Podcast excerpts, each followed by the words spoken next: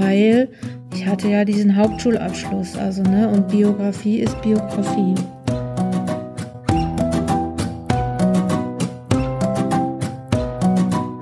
Herzlich willkommen zum Coaching Zone Podcast. Ich bin Dr. Jutta Wergen und ich unterstütze Promovierende in allen Phasen ihrer Promotion.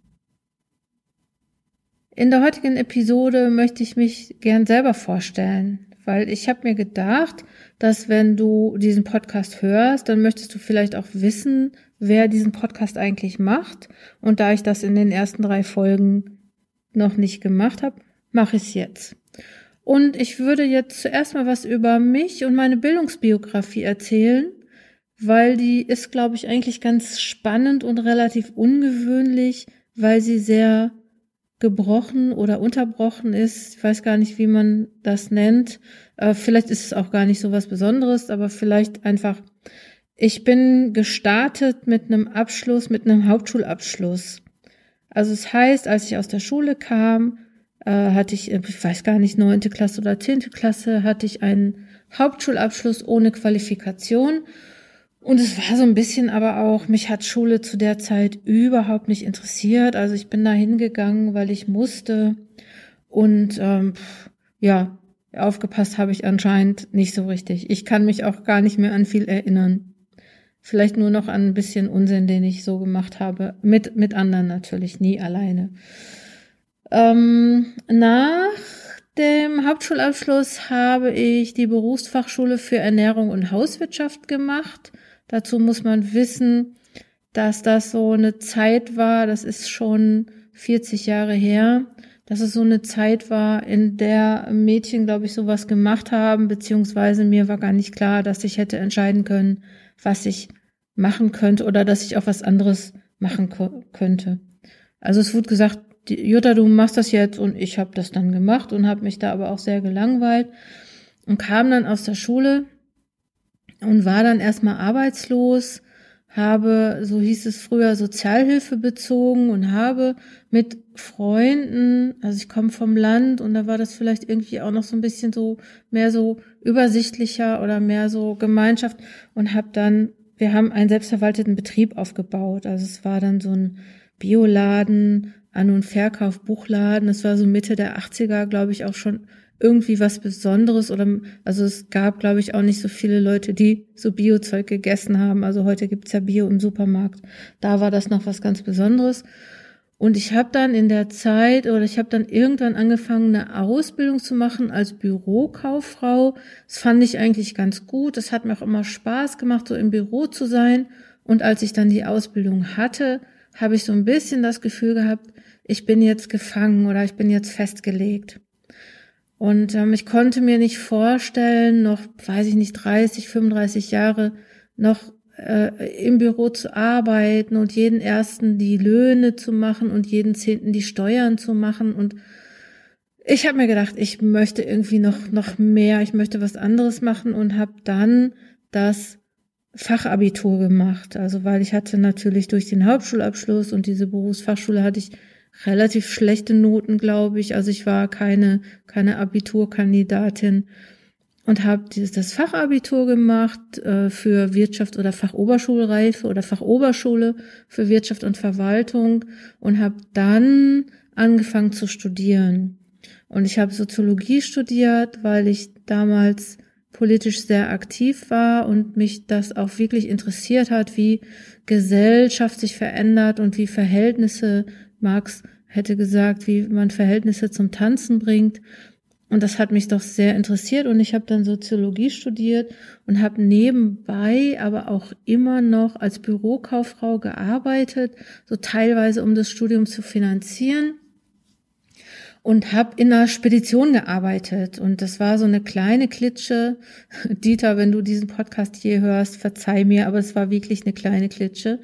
Ähm, es war eine kleine Klitsche Und äh, ich habe da irgendwie auch alles gemacht. Und wie das so ist in so kleinen Firmen, so jeder, jeder macht alles oder beziehungsweise, wenn im Büro nichts mehr zu tun war, bin ich dann auch gefahren. Das waren jetzt nicht so riesen LKWs, aber ich bin dann halt eine Zeit lang auch zwischendurch immer mal so LKW gefahren und war dann so ein bis mehrere Tage unterwegs und fand ich irgendwie auch ganz spannend und ließ sich mit dem Studium auch so vereinbaren. Aber was natürlich ähm, mich äh, auch nochmal so interessiert hat, waren, war das Thema. Also wir, ich habe ja Soziologie studiert. Ich habe übrigens an der Gesamthochschule, das gibt's jetzt gar nicht mehr.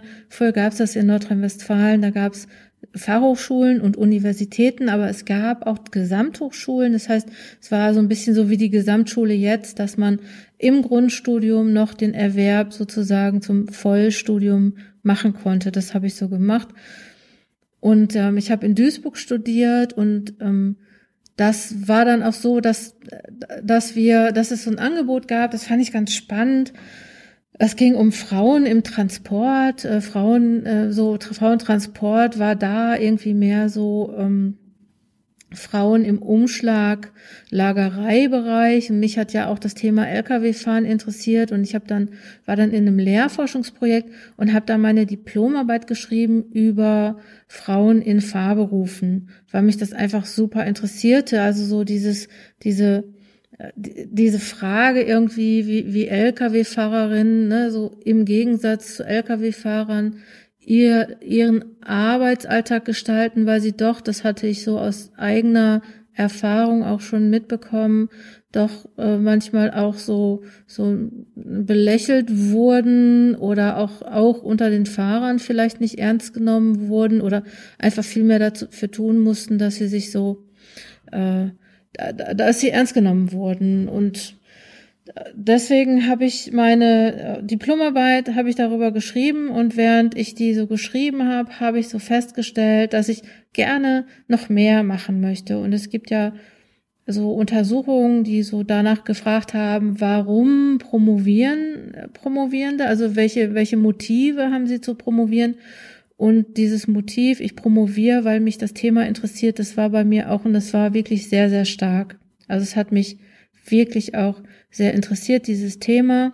Und ich wusste aber auch, dass nur Lkw-Fahrerinnen kann ich irgendwie, das kriege ich nicht nochmal durch. Oder ich hatte so Angst, dass es zu wenig ist. Und ich habe dann promoviert über Frauen in Fahrberufen am Beispiel von Lkw-Fahrerinnen, Binnenschifferinnen und Frauen im ÖPNV.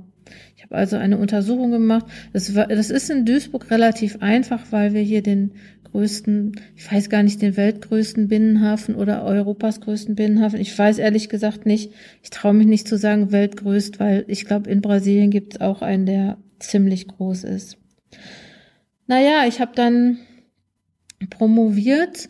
Ähm, ich bin, ich habe, bei mir war das so, dass ich selber mich nicht getraut hätte oder mich noch gar nicht getraut habe zu sagen, ich möchte gerne promovieren. Da war es wirklich ein Mitarbeiter meines ähm, Profs oder des Betreuers meiner Diplomarbeit, der gefragt hat, warum promovierst du nicht?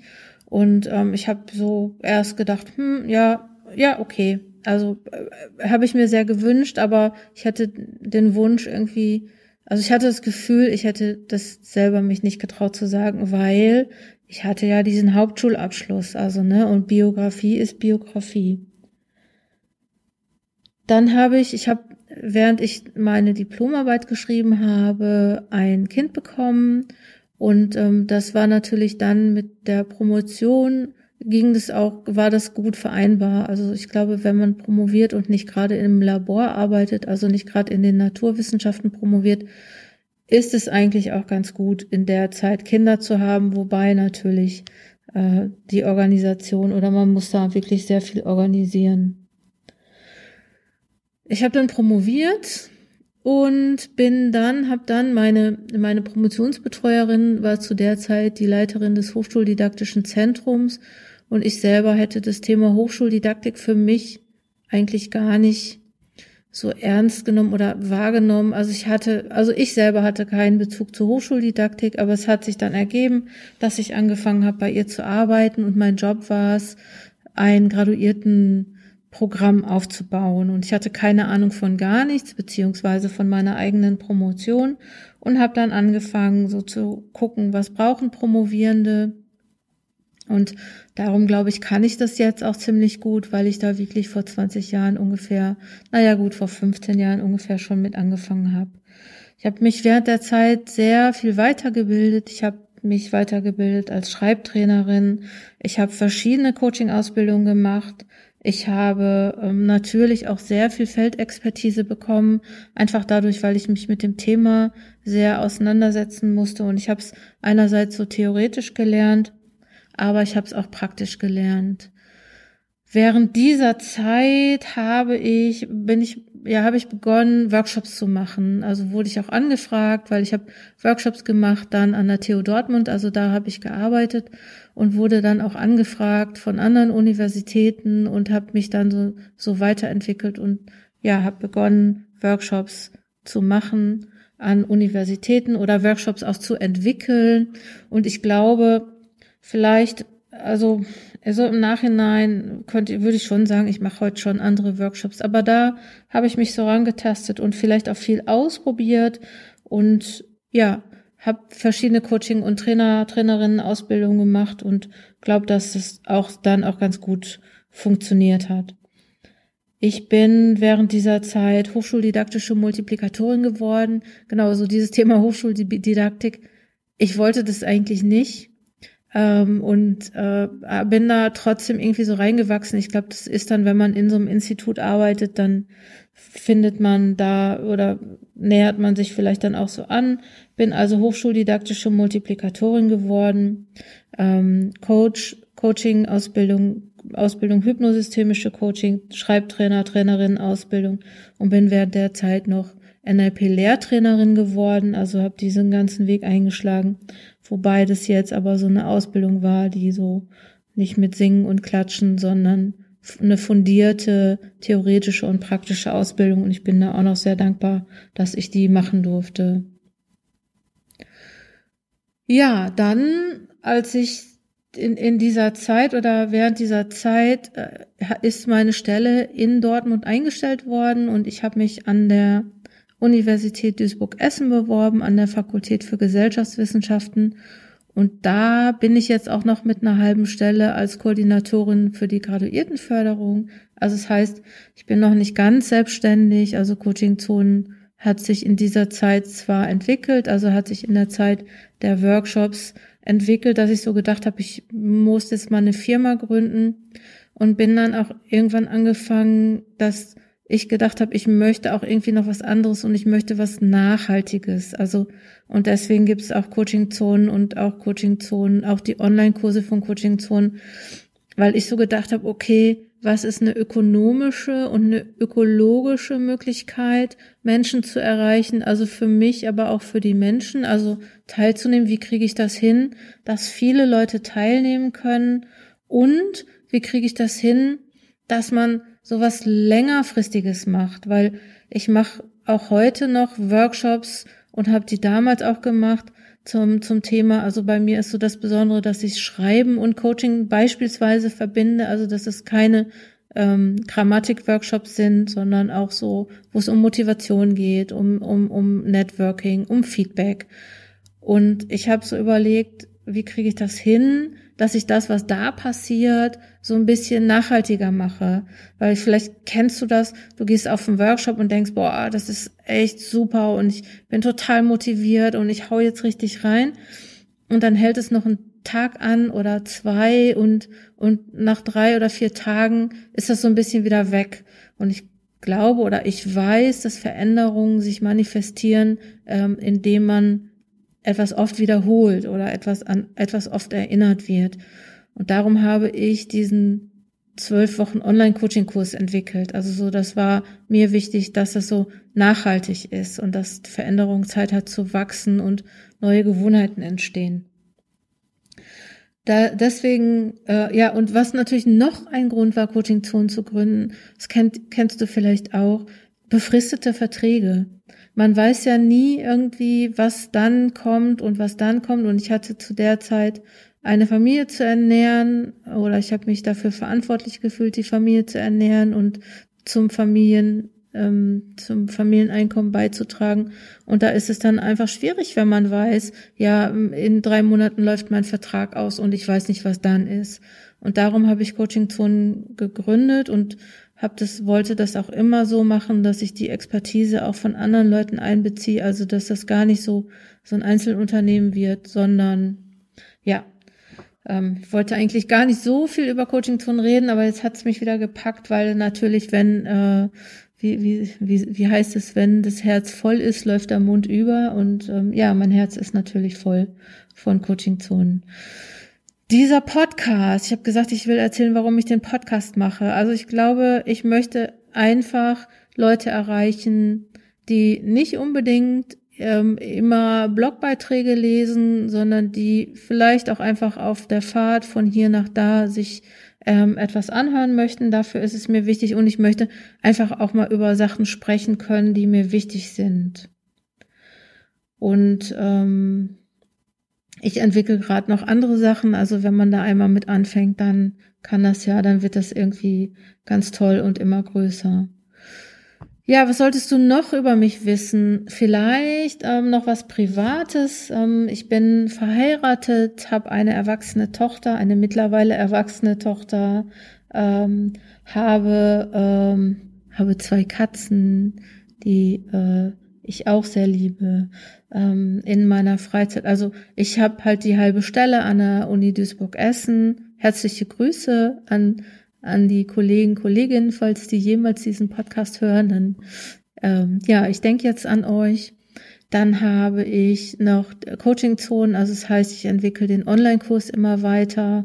Ich bin da auch ganz froh, dass die Christine Heinen äh, meine Kollegin ist und den auch irgendwie so mehr oder weniger mit mir zusammen gestaltet.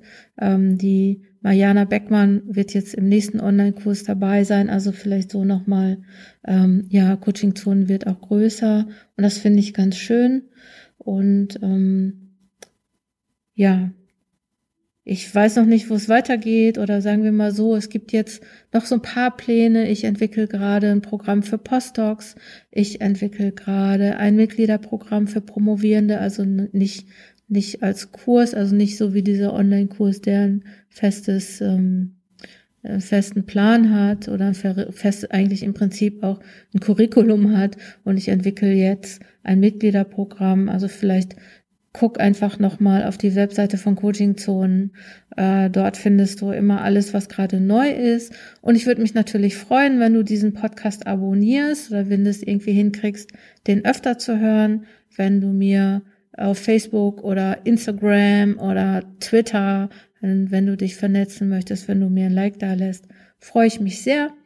Und ich freue mich sehr, dass ich dir jetzt etwas von mir erzählen konnte. Und wenn dich, wenn das Thema dich interessiert oder wenn es ein Thema gibt, was dich interessiert, über das du mehr wissen möchtest, dann schreib mir eine E-Mail an wergen@coachingzone.de und jetzt freue ich mich erstmal, dass du diesen Podcast gehört hast und freue mich auf die nächste Episode.